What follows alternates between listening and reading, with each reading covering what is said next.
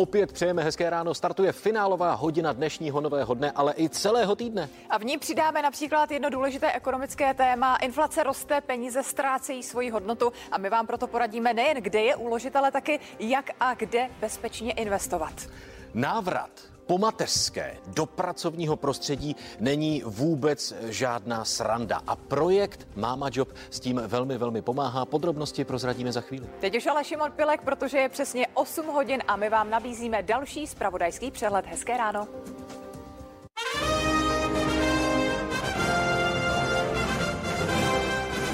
Dobré ráno vám přeji i v 8 hodin a jedním dechem rovnou přidávám jako vždy i aktuální zprávy.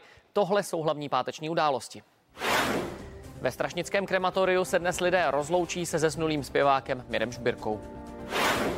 Bavorský model od pondělí. Vláda ale ještě dnes projedná detaily nejnovějších restriktivních opatření. 13 aut naboural řidič kamionu, když ve čtvrtek večer projížděl ulicemi Znojma. S lehkým zraněním skončil v nemocnici. Nikomu dalšímu se nic nestalo. Ve 14 hodin se dnes lidé rozloučí ve Strašnickém krematoriu v Praze se zpěvákem Mirem Žbirkou. Obřad bude pro příchozí přenášen na venkovních obrazovkách. Legenda hudební scény zemřela minulou středu ve věku 9 a 60 let. Vláda od pondělí zpřísní opatření, a to z velké části podle takzvaného bavorského modelu. Jako doklad bezinfekčnosti na hromadné akce do restaurací nebo na sportoviště tak přestanou platit antigenní i PCR testy. Premiér kabinetu v demisi Andrej Babiš také řekl, že testovat ve školách se bude dál. Pokračovat v jednání bude vláda dnes i v pondělí a řešit bude třeba průběh testování ve firmách. Podniky by měly od pojišťoven, stejně jako na jaře, dostávat příspěvek 60 korun za každý test. Opatření by měla směřovat k jednomu cíli omezení kontaktu osob. V našem vysílání to řekl epidemiolog Roman Primula. Motivace k očkování je podle něj až druhotná věc, protože teď prý musíme řešit kapacity nemocnic. Já tady nechci předjímat, eh, jestli dojde k lockdownu nebo nikoliv. Eh, za určitých podmínek k němu dojít může, pokud by ta kapacita byla skutečně dramaticky ohrožena, ale já si myslím, že se mu dá předejít, ale eh, jeden každý z nás bude muset pochopit, že se prostě nemá kontaktovat s lidmi velmi natěsno. Vidíme tady, že i v současné době probíhají sportovní akce, kde jsou lidé těsně vedle sebe, jsou to různé oslavy. V tomto se nic nemění a ta skupina, která tvrdí, že to je jakýsi covidismus, tak se vesele oddává radovánkám. Proto já považuji za téměř nesmyslné, aby ta opatření začala až eh, od pondělí, protože teď tady budeme mít celý víkend a teď nás bolí skutečně každý den a ta diskuze teď se vede asi 10 dnů nad situací, která je zcela zřejmá, že se vyvine tak, jak se vyvíjí. Opravdu ti lidé si musí uvědomit a já si myslím, že eh, řada už si to uvědomuje, protože vidíme eh, pokles v některých aktivitách, vidíme to, že v některých rodinách prostě došlo k nákaze ti lidé pochopili, že ta nákaza existuje a stále jsem fascinován tím, že někteří říkají, že covid vůbec neexistuje, ten virus nikdo neviděl a připadá mi to, že si myslí, že v těch nemocnicích jsou figuranti, bohužel nejsou.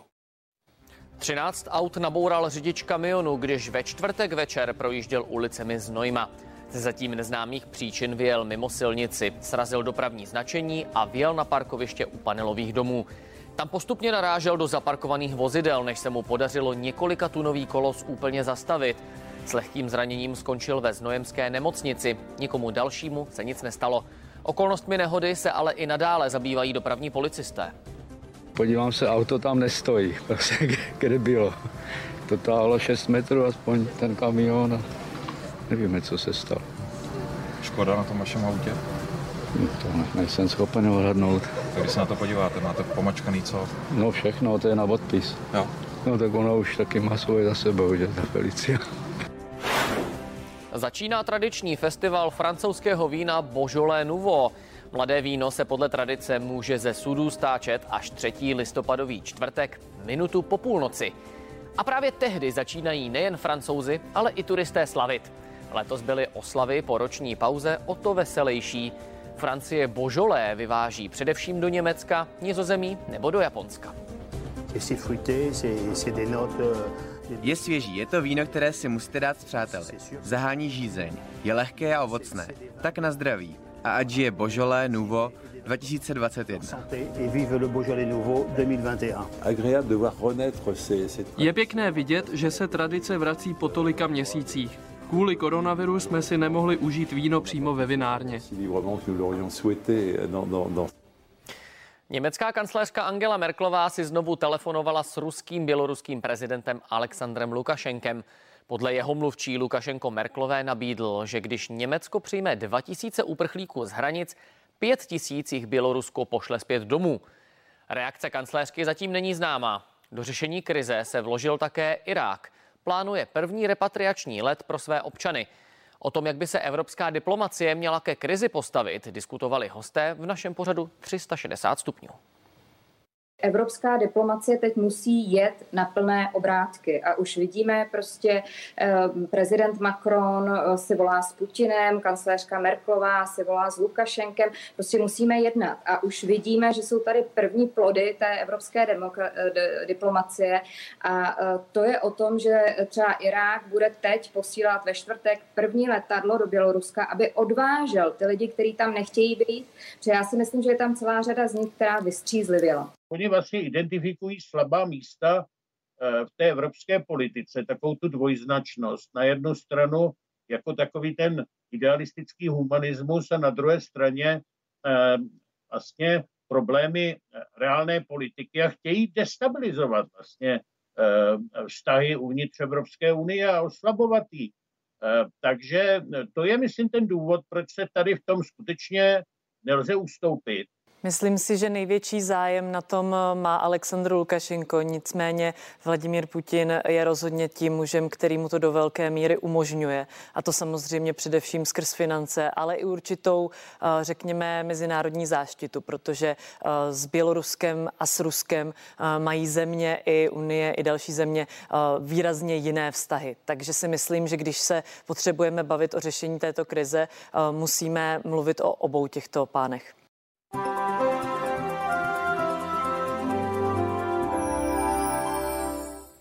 Příjemné ráno. Pokračuje klasické podzimní počasí. Je to dáno tím, že přes naše území postupuje k východu teplá fronta a právě za touto teplou frontou právě k nám eh, ve vyšších vrstvách atmosféry proudí teplý vzduch od eh, od severu. Pojďme se podívat na některé obrázky, které máme z našich webkamer a vidíme na nich právě tu zataženou oblohu, kouřmo s nízkou dohledností. To jsou právě ty charakteristické projevy teplého vzduchu, který je naslecen vodní párou. Pojďme se podívat na ty srážky, které postupují přes naše území směrem k jeho východu a vidíme, že se v současnosti vyskytují zejména na horách na severu a právě zde by měly být nejčetnější i během eh, toho dne.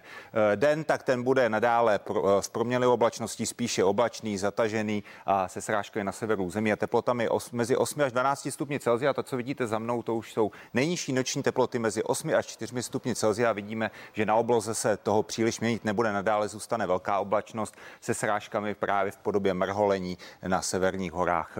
Zítřejší den, tak tam je větší pravděpodobnost, že dojde k protrhání oblačnosti v odpoledních hodinách, zejména na jihu území, kde v průběhu odpoledne může být až polejasno, ale jinak přes den převažující velká oblačnost, oblačno až zataženo, stále tedy v teplém vzduchu. Pojďme se podívat také na teploty a vidíme, že ty teploty budou dosahovat přes den stejných hodnot jako dnes 8 až 12 12 stupňů Celsia. Jenom ten vítr, který dnes vane od západu a je poměrně svižný, ten již zítra bude převážně mezi dvěma až pěti metry za sekundu. E, to srá, ty srážky e, nebo porovnání během dnešním dnem a zítřejším dnem vidíme právě na obrázcích za mnou a vidíme právě, že ten dnešní den se srážky budou odehrávat na pohraničních horách, zítra zejména potom na horách na severu a budou v podobě slabého mrholení, jak jsem zmínil. Následující období neděle ještě převažující oblačno až zataženo, přechodně až polejasno a studená fronta, která dorazí ve večerních hodinách, přinese srážky na severozápad území. V pondělí potom místní přehánky Již na většině území a dokonce v polohách na 600 metrů budou přecházet eh, ve sněhové. Následující období potom přináší inverzní charakter počasí a větší ochlazení očekáváme až v závěru příštího týdne. Příjemné ráno.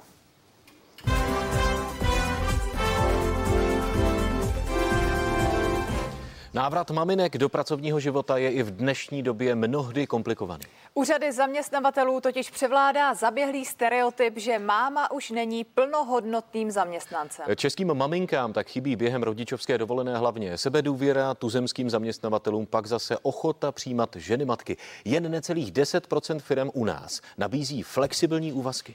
Projekt Máma Job se to snaží změnit. Pomáhá ženám v jejich seberealizaci a propojuje je se zaměstnavateli. No a my teď v novém dni vítáme zakladatelky projektu Kateřinu Čípovou. Hezké ráno. Hezké ráno. A Lenku Mazelovou. Dobrý den. Dobrý den. Dámy, jako čerstvý táta musím před všemi maminkami takhle veřejně absolutně smeknout. Vyzkoušel jsem si, jak tvrdý chleba maminky mají, klobouk dolů. Vůbec nechápu toho člověka, který to nazval rodičovskou nebo mateřskou dovolenou. Jaká dovolená? Všechny si zasloužíte Nobelovu cenu. Tak, prosím, přibližte nám tedy, prosím, vaši iniciativu. S čím pomáháte maminkám? Tak projekt Mama Job si dal za cíl podporovat maminky na jejich pracovní cestě prostřednictvím webinářů, workshopů, různých vzdělávacích aktivit, ale i třeba podcastů. Právě maminkám přidáváme dovednosti, které jim usnadní jejich návrat do práce a které jim pomůžou najít si práci ideálně právě na ten zkrácený úvazek, protože maminka po rodičovské dovolené musí nějakým způsobem skloupit práci a rodinu. A v tomhle ohledu, sám jste to řekl, to není úplně jednoduché na dnešním trhu práce. Takže v tomhle jsme tady my a zároveň si je snažíme propojit se zaměstnavateli, kde fungují zdravé hodnoty a kde skloubení práce a a rodiny je možné. Proč jste se vlastně rozhodli ten projekt založit? Vyplynulo to z těch vašich osobních zkušeností, že sami jste to neměli jednoduché po tom návratu? Určitě ano, nejenom z osobních zkušeností, ale my jsme 15 let pracujeme na poli eh, personalistiky a potkávali jsme se s maminkami, které za námi, za námi chodili pro radu a chtěli vědět, jak si napsat životopis, kde hledat práci, jak být více sebevědomá, sebejistá. A eh, za těch 15 let se pozbíral docela velký vzorek maminek, který jsme aktivně oslovovali a, a před spuštěním našeho projektu jsme si dělali dalo by se říct, stovky maminek se podílely na tom, aby jsme zjistili, co jim chybí při tom návratu do práce a v čem je potřeba posilnit ty svoje silné stránky a dovednosti. Hmm. Takže... Ma- mhm, pardon, pokračujte. Takže k tomu vlastně jsme uh, přispěli a tímto díky tomu vznikl náš projekt. Maminy bojují se spoustou pocitů během toho mateřství, hlavně o zdraví miminka, ale i když se potom blíží ten návrat, tak jsou pod psychickým tlakem. Tak eh, jestli můžete o těch pocitech říct víc. Je to určitě velké zlomové období.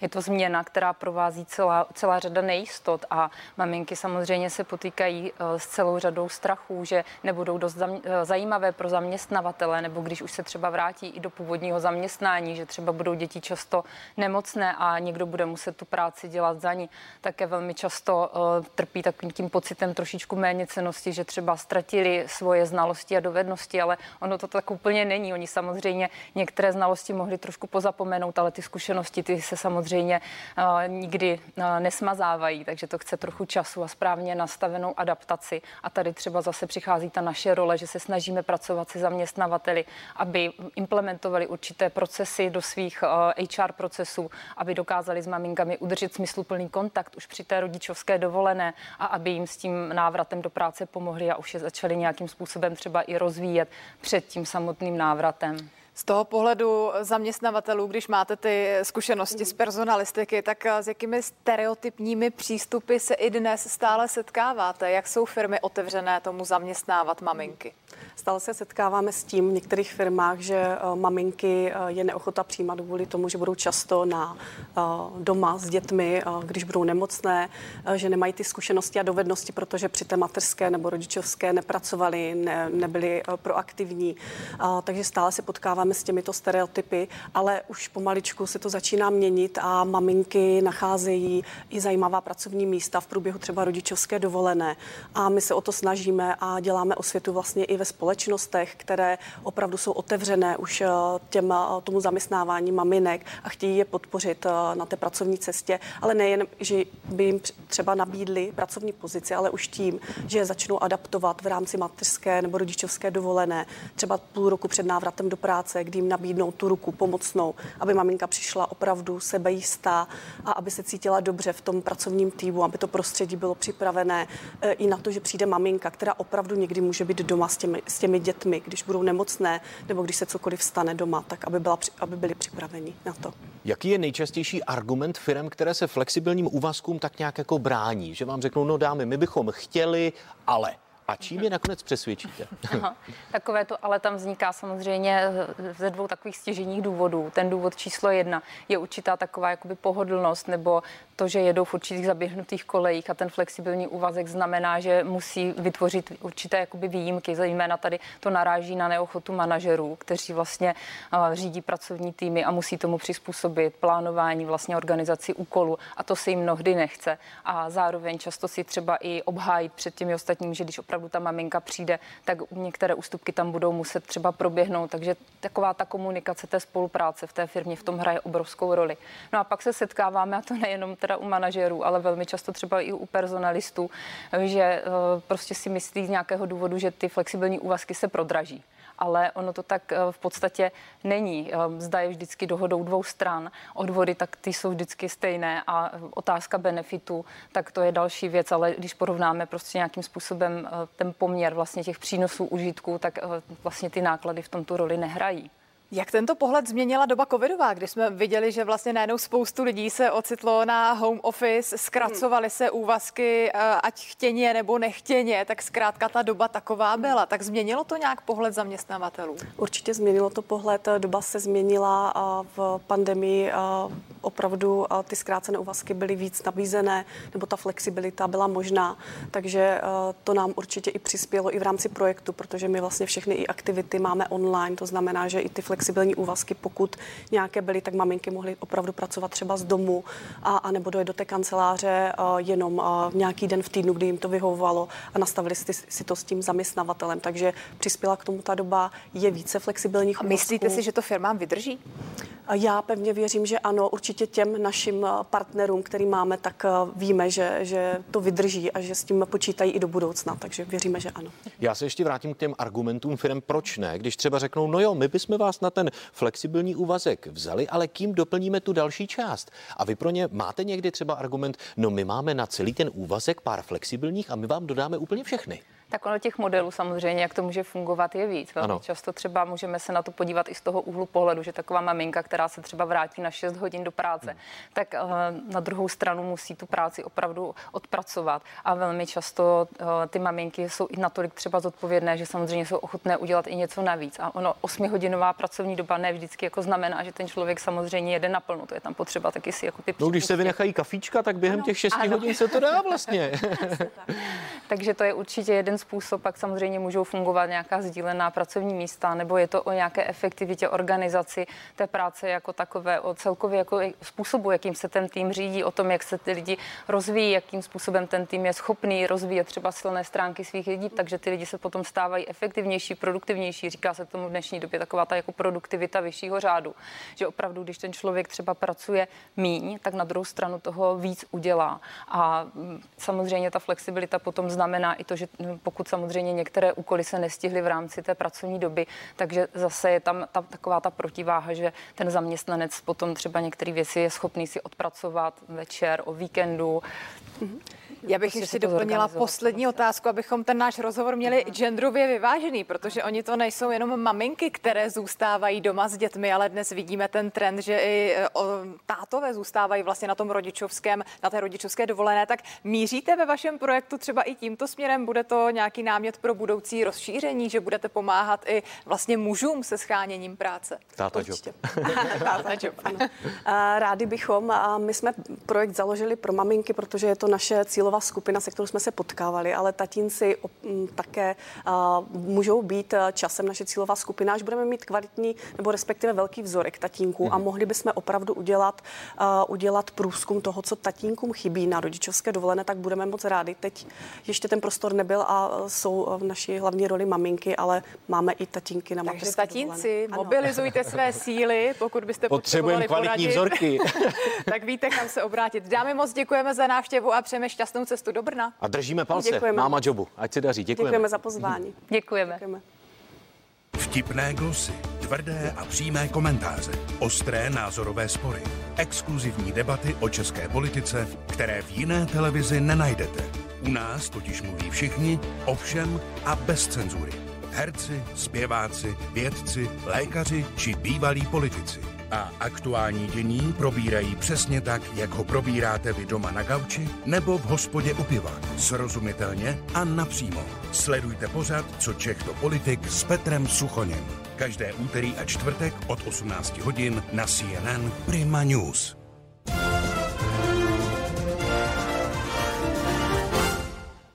Na stadionech v zámoří pokračuje sezóna NHL. V noci ze čtvrtka na pátek se hrálo hned 11 zápasů a do akce se zapojilo 14 českých hokejistů. No a s námi ve studiu opět sportovní moderátor Jirka Ježek, který hmm. se na reprezentanty teď zaměří. Jirko, hezké ráno ještě jednou. Dobré ráno. Tak jak se našim krajanům tedy dařilo? No tentokrát to úplně nebylo ono, ale my bychom potřebovali, aby samozřejmě český hokej by potřeboval, aby se našim zástupcům v NHL dařilo, protože se samozřejmě blíží olympiáda, kde by měli být i zástupci z NHL, z té nejslavnější soutěže, takže to bude další ten Dream turnaj a my potřebujeme, aby byli naši ve formě. Tentokrát eh, bodoval pouze český lev Jakub Voráček hmm. za Columbus, který dvěma asistencemi dotáhl svůj tým až do prodloužení s Arizonou a i v tom prodloužení Jakub Voráček dával gol, takže nakonec Columbus vyhrál 5-4 eh, právě v tom prodloužení a bodoval i Martin Nečas Caroliny, ten předvedl nádhernou asistenci, která opravdu stála za to.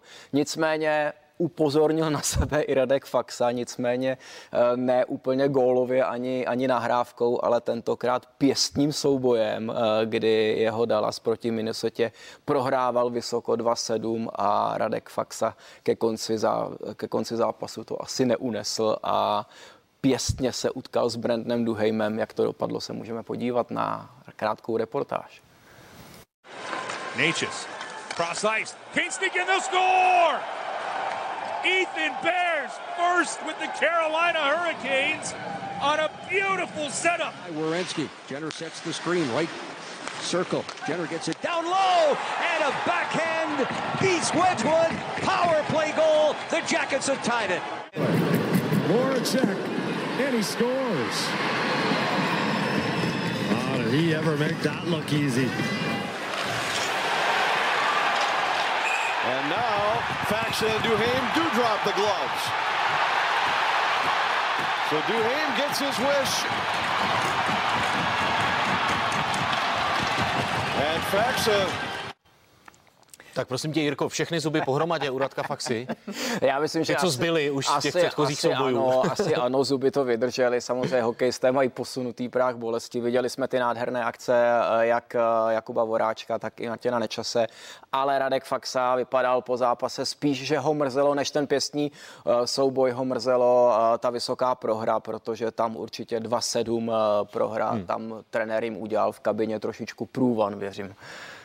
Pojďme k dalšímu jménu, které je, věříme všem, velmi známé. Sidney Crosby, ten udělal teď eh, v obraně Montrealu opravdu velký průvan. průvan. velký průvan, ale zatím jedna z těch největších hvězd NHL není moc vidět, tak co se děje? Tak v tomhle zápase se chytil eh, Sidney Crosby, obrovská hvězda, ale v letošní sezóně má velikou smůlu. Eh, měl problémy se zápěstím, v září musel na operaci.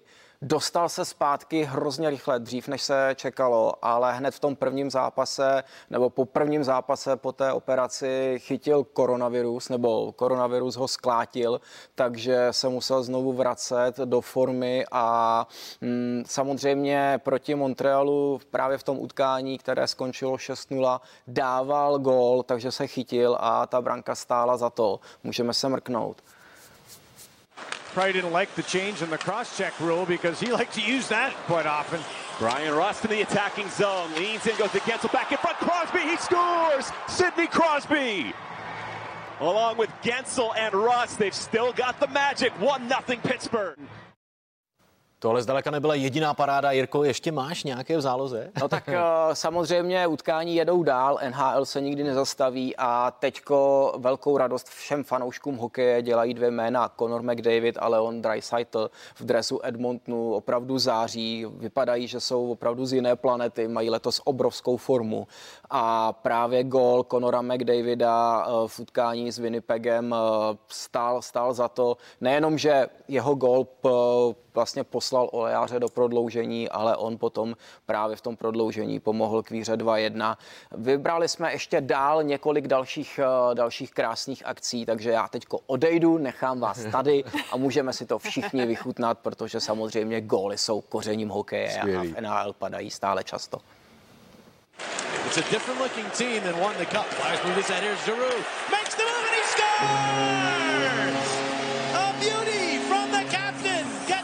Started. One, nothing, Flyers. He just freezes them as Vasilevsky's headed to the blocker side and Healers from Shifley and Connor at 13:57 of the third. Speaking of Connor, here's McDavid. Beat him in, shoots and scores. He's done it again, coast to coast, and this game is tied.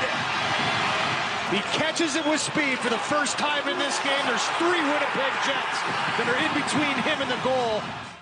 Tak to byl gólový průvan v, LH, v NHL, ale velký průvan míří i do našich peněženek a osobních financí. Ano, inflace roste a lepší to jen tak nebude. Pokud máte to štěstí a máte nějaké peníze bokem, tak poradíme, jak je třeba zhodnotit. Ano, probereme tipy na dobré investice a to vše probereme po půl deváté s ekonomem Dominikem Stroukalem. Za chvíli jsme zpátky.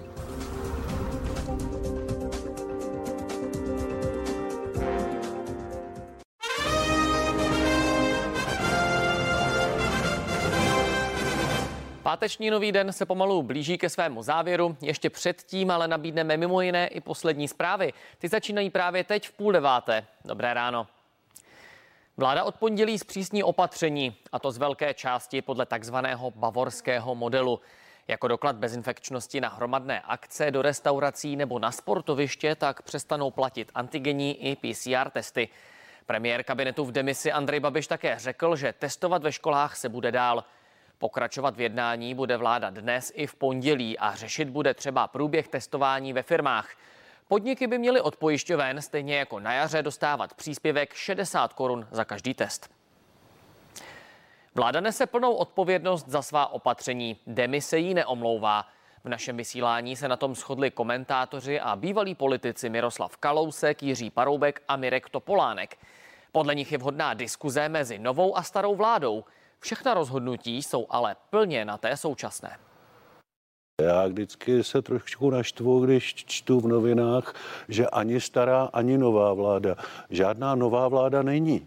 Není ještě jmenována, nemá své pravomoce, nemůže se toho ujmout. To znamená, veškerou odpovědnost nese stále vláda, která má příslušné pravomoce. Já myslím, že by asi nebylo od věci, kdyby třeba eh, ti ministři si sedli, nebo ty jejich tý, eh, týmy si sedli a kdyby hledali v téhleté obtížné situaci nějaké společné řešení, ale upřímně ta vláda, která vládne, tak vládne do poslední minuty a samozřejmě očekává se, že nebude činit nějaká velká, velká, velká rozhodnutí, No ale hm, ta operativní rozhodnutí prostě musí, musí činit. Já rozumím tomu, že by Andrej Babiš strašně rád už odešel a nechal celý ten problém eh, té vládě nové, která se přece jenom bude nějakou dobu rozkoukávat, ale eh, tahle, tenhle nárůst eh, nakažených jde na vrub politické odpovědnosti i té faktické, té stávající vlády a, a s tím ani Andrej Babiš, ani marketing nic neudělá. No a spory mezi dosluhující vládou a antikovid týmem budoucí vládní pětikoalice mezi tím gradují. Výčitky létají na všechny strany, za to dohoda zatím nepřichází. Už to mám skutečně plné zuby eh, této eh, politizace eh, covidu. Já se celý měsíc snažím, aby jsme tady postupovali společně a rozumně. Ale to se prostě neděje, musí se jednat. Na jedné straně Adam Vojtěch, na druhé koalice spolu a Vlastimil Válek, zatímco jeden v demisi stále krotí epidemii, druhý se na stejný úkol chystá. Na jednotném postupu se ale neschodnou, a to ani po dnešní schůzce. My máme několik věcí, které se domníváme, že jsou zásadní. Antikovid tým třeba navrhl, aby vláda zajistila očkování třetí dávkou pro seniory a rizikové skupiny. Pojďme si pro třetí dávku a to si myslím, že je výzva, která je zásadní. Z druhé strany přišel posměch. Tak to je geniální návrh, to jsme fakt nevěděli. Vláda v demisi kritizuje antikovid tým od chvíle, kdy se s ním nedohodla na zpřísňujících opatřeních. My jsme se na některé ty opatření ptali a musím říct, že neodcházím úplně s tím, že by mě to bylo úplně jasné, jaká opatření platí. Je potřeba, aby pan profesor se vůbec trošku zorientoval. Pokud skutečně má nějaké zázračné řešení, tak nech tím přijde. Nemá žádné návrhy. Nemá. Stále mluví, stále dává rozhovory, tiskové konference, nikdo mu nerozumí. Kabinet v demisi se chce s antikovid týmem sice dál potkávat, ale rozhodovat už bude bez jeho posvěcení. Jan Socha, CNN Prima News.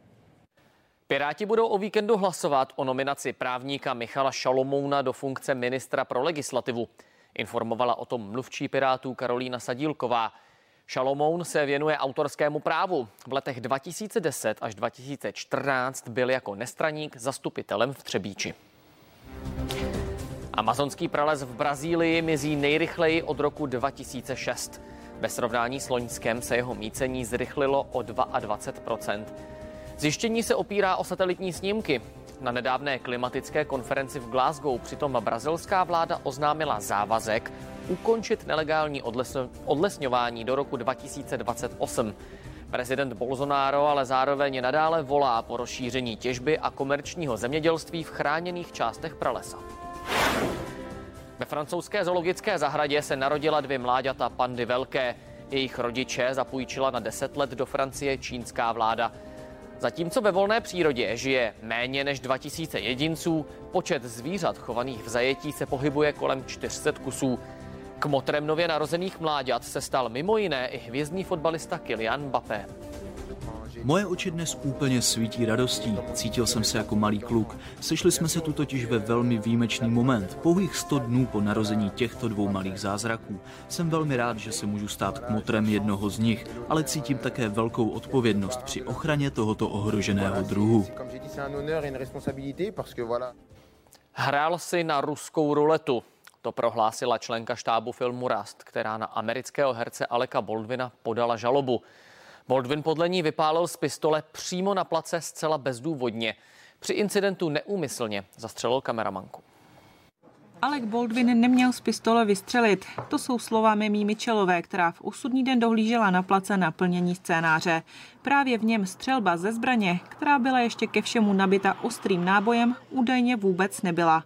Podle členky štábu slavný herec stiskl spoušť úmyslně. Baldwin hrál ruskou ruletu, když vypálil ze zbraně bez jejího bližšího ohledání a navíc v nepřítomnosti zbrojířky.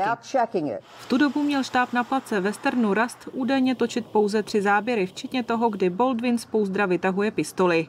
Když herec nečekaně vystřelil, měla Michelová stát asi metr od zastřelené kameramanky. Viděla jsem Aleka, jak si na kameru zkouší pohyb s pistolí. V levé ruce jsem držela scénář. Pravou jsem si vytáhla telefon, abych se podívala, jestli košile a vesta odpovídá scéně. V tom se ozval výbuch ohlušující hlasitý výstřel. 42-letá kameramanka Halina Hačinsová se se střelnou ránou v hrudníku složila k zemi. Ženu se zachránit už nepodařilo. Michelová teď žaluje Boldvina za způsobená traumata. Kolik peněz po herci požaduje jako kompenzaci, ale členka štábu neřekla. Co se týče incidentu v Novém Mexiku, je to už v pořadí druhá žaloba proti Boldvinovi. Daria Stomatová, CNN Prima News.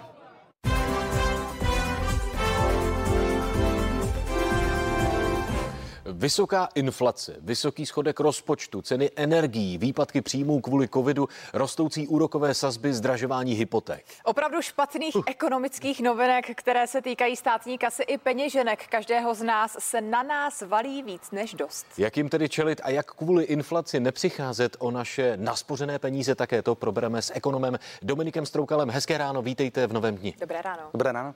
No tak, pane Stroukale, nejprve prosím, věnujme se opatřením a ekonomickým dopadům to, co přijde, ten bavorský model, eh, ten přívlastek bavorský, co to udělá se službami? Tak není to samozřejmě pro ně nic dobré, ale tak to není uh, nic, co bychom nečekali. To je cíl, to není omyl. My se snažíme ty služby uh, omezit tak, aby vlastně nedocházelo k šíření toho viru. Takže to, že dojde k snížení malou obchodu, že dojde k snížení vlastně, uh, průmyslu, všechny tyhle ty ukazatele budou padat, to je pochopitelné. Ale samozřejmě tam potom ekonomé se hádají, jestli to stojí za to, jestli ten trade-off, jak říkáme, jestli ta výměna toho snížení ekonomického výkonu za to, že do budoucna budeme zase naopak moc rychleji růst, protože se zbavíme toho viru, pokud doufejme, tak může vycházet ekonomicky pozitivně. A kompenzace ze strany státu budou muset přijít, je to nevyhnutelné, nebo má na to vůbec státní kasa? To je právě otázka. My jsme si z toho bavorského modelu vzali jenom ta lockdownová opatření, ale úplně jsme si nevzali ta opatření, která německá vláda poskytla jak lidem, jak zaměstnancům, tak firmám. Takže tady ještě bych asi apeloval na vládu, aby si vzala ten bavorský model, když už, tak celkový. My si vždycky tak nějak hledáme trošku tu svoji vlastní českou cestu, vezmeme si tu něco, tam něco z těch ostatních modelů, ale pokud bavorský model, tak proč ne celý? Taky se samozřejmě mluví o tom, že znovu zavádět se má testování ve firmách, což pro epidemiologii je dobrá zpráva, ale pro finanční ředitele firm už to tak dobrá zpráva není. Tak eh, zvládnou vůbec firmy eh, toto znovu testování pokrýt? Oni nějaký příspěvek dostanou, ale samozřejmě nepokryje jim to všechny ty náklady. Tam je obrovský rozdíl mezi velkými a malými firmami. Samozřejmě to je něco, co se dá lépe rozpustit ve velké firmě než v té malé. Máte pravdu, třeba u nás se t- testuje nonstop, tam nečekáme na žádné nařízení vlády. No. Je, to, je to pochopitelné, samozřejmě firmy to dělaly už dávno, no tady jako vláda vždycky jde trošku s křížkem po funuse a tady je jasná jako motivace i těch firm, pochopitelně chtějí vyrábět, chtějí poskytovat své služby, takže to sami už dávno dělají, to je jedna věc. Ale druhá věc je ta, že to samozřejmě se dotýká více těch menších, na které dopadají ty opatření mnohem víc než, než na ty velké. Tahle ta disproporce potom vyvolává, a to je jedna z mnoha, která vyvolává nějaká pnutí teďka v ekonomice, protože je vidět, že to více postihuje ty menší než ty velké. Další špatná zpráva z automobilového průmyslu, ten meziroční propad výroby o nějakých 47%. Zase vy ekonomové mluvíte o tom, že ty velké hráče to neohrozí, ti to přežijou, ale ti dodavatele, subdodavatele, tam čekáte, že budou zlé časy? No je to tragédie, to už je teď tragédie. Teď. Samozřejmě mm-hmm. tam docházelo k něčemu, čemu zpátky, když se vrátíme do března 2020, tak jsme říkali dobře, rozumíme tomu, že se automotiv propadne, včetně všech těch subdodavatelských řetězců, s tím, že lidé takzvaně odloží spotřebu, tak si to auto nekoupíme teď, ale koupíme si ho za půl roku. A teď už je to za půl roku, za rok, za dva. Teď už i když se rozhodneme, že bychom ho chtěli, tak jednoduše není. Mm-hmm. A tenhle ten proces už se odkládá tak daleko, že to prostě jednoduše některé firmy nevydrží. Už je to dlouho. Taky samozřejmě další téma rostoucí inflace. Ty prognózy eh, mluví o tom, že do konce roku by to mělo být kolem 6-7%. Dokonce jaká je eh, vaše prognóza? Jaký je váš výhled, odhad i pro ten příští rok? Bude to neustále růst? Kdy se to zastaví? Tak my doufáme, že Česká národní banka ví, co dělá. Já nemám lepší modely, než má Česká národní banka, takže to jediné, co bych mohl říct, je zopakovat ten její model. A ten vypadá, že by ta inflace se měla na tom horizontu měnové politiky, což znamená za nějakých těch 12-18 měsíců, začít snižovat, měla by se dostat na tu úroveň, kam Česká, Česká národní banka chce, alespoň v té své části, kterou je schopna ovlivnit. To znamená tu poptávkovou domácí to, že jsou zavřené, zavřené přístavy, to, že nejsou čipy, to Česká národní banka pochopitelně neovlivní, ale měla by být schopna ji snižovat. Ale to je pomalý proces, nemůžeme čekat, že to stane ze dne na den. V příštím roce ta inflace bude pravděpodobně ještě vyšší, my se dostaneme na začátku příštího roku někde na nějaký vrchol. Pokud vše bude probíhat tak, jak mají ty modely naplánované, což v dnešním světě jak se to tedy projeví konkrétně v našich peněženkách, kdy můžeme očekávat tu největší vlnu zdražování? Bude to po novém roce? No je to samozřejmě postupně a teď a záleží na našem jednotlivém spotřebním koši. Víme, že to více dopadá na penzisty, víme, že to více dopadá na lidi v regionech než v Praze, takže samozřejmě mladí lidé v Praze zažívají menší inflaci než penzisti v, v regionech. Takže když si to tak jenom v hlavě člověk spočítá, tak 7% inflace cca za 10 let člověku odmaže polovinu všech jeho peněz, což je ohromné číslo. 7% se nám nezdá úplně jako nějaká hmm. vysoké číslo, ale polovina všech našich naspořených peněz za 10 let, což je jako v dohledné době je katastrofa samozřejmě pro naše peněženky. Mluvil se o tom, že spousta lidí během covidu šetřila, tak kdo měl to štěstí a něco naspořil, tak kam teď s tím, aby to právě nestrácelo na hodnotě?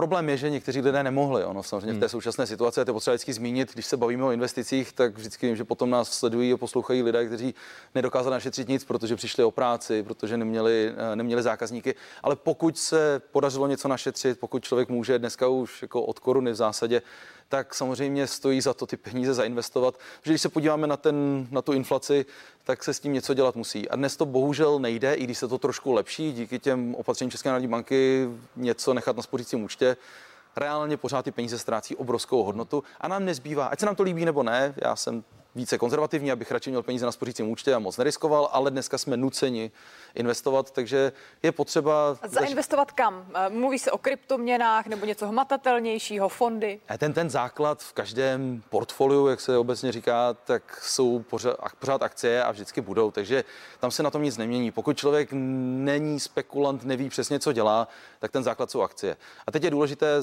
kolik to je, jestli člověk si chce vybírat, jestli chce někomu důvěřovat, zajít si do své banky a za, nějaké, za nějaký poplatek si to nechat spravovat nějakým odborníkem, nebo dneska si stáhnout aplikaci v telefonu nebo na počítači a dávat si tisícovku každý měsíc, dvě podle toho, kolik chce člověk schopný ušetřit.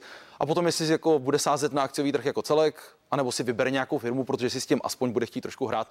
Když už jsme nuceni investovat, tak aspoň, aby to byla trošku zábava, což zní strašně, strašně, ale minimálně třeba v tom, že si člověk vybere nějakou firmu a pak sleduje zprávy a sleduje, jestli se té firmě daří nebo ne.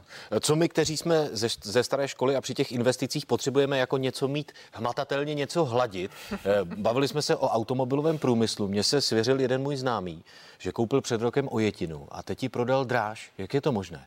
Je to právě kvůli tomu nedostatku nových aut? A nejenom, je to kvůli opatřením v celém tom automobilovém průmyslu. Některé auta se prostě už nesmí vyrábět, takže mm-hmm. získávají na hodnotě.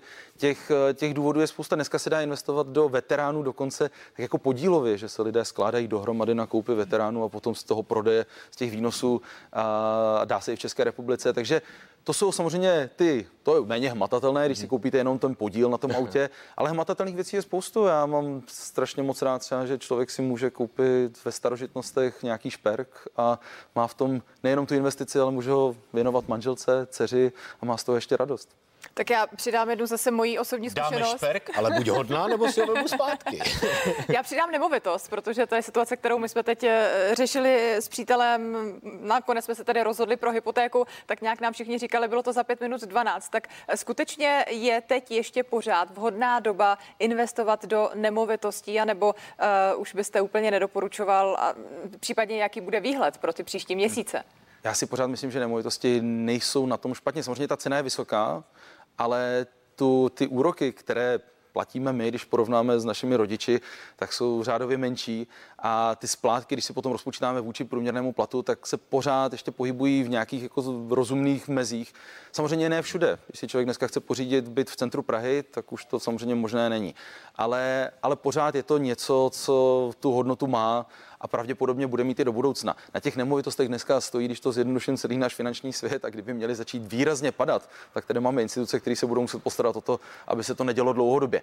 Což Neříkám, že je jistota, pokud člověk není schopen při ten pád ceny nemovitosti přežít několik let, tak to může být problém, což zase je problém spíše pro chudší než pro bohatší, vytváří to nějakou nerovnost. Není to stoprocentní, jako každá investice, ale nemovitosti smysl dávají. Řeknu ještě jednu věc, když si porovnáte pořád tu inflaci, o které jsme se na začátku bavili, a tu splátku té hypotéky v procentech, tak to jsou pořád peníze zadarmo. Hmm, hmm. Pojďme ještě k těm menším investicím, které by mohly být takovými libůstkami. Napadá mě třeba investice do sportovních bod, nebo můžete zmínit nějaké bizáry?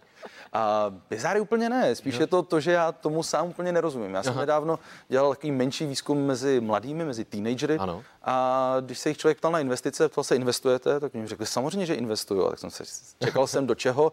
A jak vám řeknu, já jsem si koupil limitované boty nebo tepláky hmm, hmm. nebo něco, čemu my jsme říkali, koupím si oblečení, tak pro ně to je investice, je to dražší, ale oni ví, že to nějakou hodnotu má, když se o to starají. Ale ty se nenosí, nebo se můžou i nosit, že třeba. Samozřejmě se v nich občas ukážou, ale jde spíš o to, že se o ně starají a nezničí si je tak, jako jsme to dělávali kdysi my. Nebo si koupí stavebnici, nebo, nebo někde. Stavebnici. Dneska se investuje i do stavebnic, oni si ji koupí, pak se rozhodnou, že ji neotevřou, zkouší, jestli za pár let ji neprodají dráž. Máme se kde učit, zkrátka. Dělají to trošku jinak, než to děláme my. Jak říkal Bohuž, tepláky si koupím.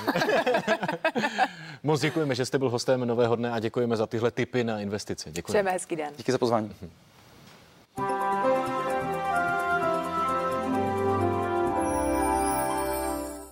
Přijeden, příjemný den i u předpovědi počasí. Přes naše území přechází směrem k východu teplá fronta a ta právě způsobuje to, že nad naším územím opět eh, vznikla anebo vytvořila se nízká oblačnost. Je to dáno tím zejména, že při zemi je chladnější vzduch, ve výškách právě teplejší vzduch a právě v té vlhčí vrstvě vytváří slabou vrstvu nízké oblačnosti. Vidíme, že ty dohlednosti jsou velice malé a co se týká Eh, také obrázků eh, od našich diváků vidíme, že ta oblačnost se protrhává pouze sporadicky, například na Táborsku. Eh, pojďme se podívat také na ty srážky, které ustoupily směrem k jeho východu a právě souvisely s teplou frontou. V současnosti jsou ty srážky již v podobě přeháněk nebo slabého deště, mrholení, které se nachází zejména na severu našeho území v oblasti Jeseníků. Jedná se vždy o déšť déšť, neboť ten vzduch je velmi teplý. Dnes na obloze oblačno až zataženo se srážkem v podobě mrholení nebo slabého deště na severních horách a teplota mezi 8 až 12 eh, stupni Celsia. Vítr tempované od západu o rychlosti 3 až 7 metrů za sekundu a očekáváme nárazy na horách kolem 20 metrů za sekundu, což je až 70 km za hodinu. V nížinách potom nárazy do 15 metrů za sekundu. Pojďme se podívat na ty srážky a vidíme na nich, že ty srážky během dnešního dne se vyskytnou zejména na horách na severu, po případě potom také na severovýchodě našeho území a vidíme, že v noci těch srážek potom významně ubývá, zůstávají v podstatě jenom v horských oblastech, jedná se o slabé mrholení. Zítřejší den podobný jako dnes oblačno a zataženo. V odpoledních hodinách ovšem očekáváme protrhávání oblačnosti, ubývání oblačnosti na jihu území, zejména tam dokonce převažující i pole jasno. Teploty podobné jako dnes 8 až 12 stupňů Celsia přidávám ranní minima mezi 8 až 4 stupni Celsia, ty jsou poměrně vysoká, zejména eh, je to dáno tím, že k nám nadále proudí ten teplý teplý vzduch, který promíchává eh, mírnější vítr. Přes den ten vítr postupně bude slábnout a jeho rychlost bude mezi dvěma a šesti metry za sekundu. Eh, a v rychlosti ještě pohled na vyhlídku počasí v následujících dnech a vidíme, že ochladí se, i když nesměle za studenou frontou, dokonce srážky přejdou nad 600 metrů ve sněhové, poté opět inverzní charakter počasí a výraznější ochlazení až v druhé polovině následujícího týdne. Příjemné ráno.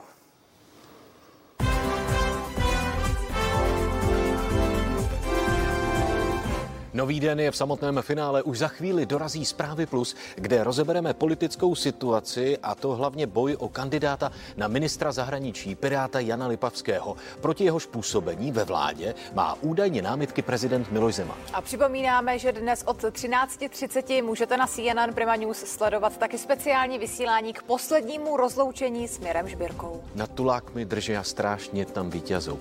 Nový den se přihlásí zase v pondělí za 5-6. Hezké ráno přeji. Hezký víkend.